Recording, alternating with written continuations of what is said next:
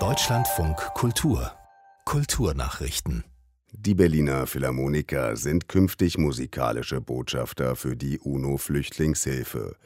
Chefdirigent Kirill Petrenko sagte, es sei für ihn und das Orchester sehr wichtig, nicht nur schöne Konzerte zu spielen, sondern sich auch gesellschaftlich zu engagieren.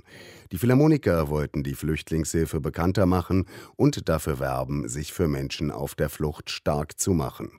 Nach Angaben des deutschen Partners des Flüchtlingshilfswerks UNHCR waren Ende vergangenen Jahres 82,4 Millionen Menschen weltweit auf der Flucht.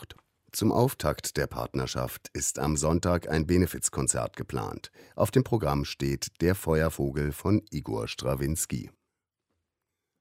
Die Sammlung des deutschen Filmemachers Peter Schamoni von Max Ernst Werken wird versteigert. Mehr als 80 Arbeiten des Surrealisten aus allen Schaffensperioden bietet das Auktionshaus Philips im Oktober in London an.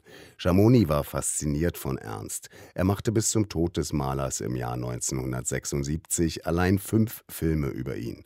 Schamoni hat dem Künstler auch mit der Kamera beim Arbeiten über die Schulter geschaut. Schamoni starb im Juni 2011. Warum die Sammlung nun versteigert wird, gab das Auktionshaus nicht bekannt. Facebook hat knapp 150 Konten und Gruppen auf seinen Plattformen gelöscht, die der Konzern der Querdenker-Szene zuordnet. Es sei weltweit die erste gezielte Aktion, die sich gegen eine Gruppierung richte, die eine koordinierte Schädigung der Gesellschaft hervorrufe, sagte der Facebook-Sicherheitsmanager. Betroffen seien auch die Accounts von Querdenken-Gründer Michael Ballweg.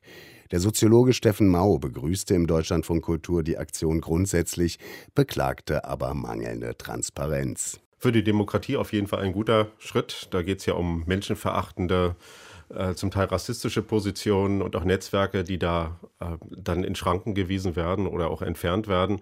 Äh, auch hier wiederum äh, ist es so ein bisschen intransparent, dass man nicht ganz genau weiß, wie hat eigentlich dieser Auswahlprozess äh, stattgefunden. Und äh, da schließt sich die Diskussion natürlich dran an, ist das eine Plattform, die allen offen steht und nach welchen Kriterien können Personen oder Gruppen ausgeschlossen werden. Das dänisch-norwegische Künstlerduo Elmgren und Draxet wird im Oktober mit dem Robert-Jakobsen-Preis der Stiftung Wirth ausgezeichnet. Sie untersuchten die Möglichkeiten von Kunst im öffentlichen und institutionellen Raum und gingen dabei auf soziale und soziologische Fragen ein teilte die Wirth-Gruppe in Künzelsau mit. 2008 schuf das Duo im Berliner Tiergarten das Denkmal für die im Nationalsozialismus verfolgten Homosexuellen. Der Preis ist mit 50.000 Euro dotiert. Preisverleihung ist am 4. Oktober in Künzelsau.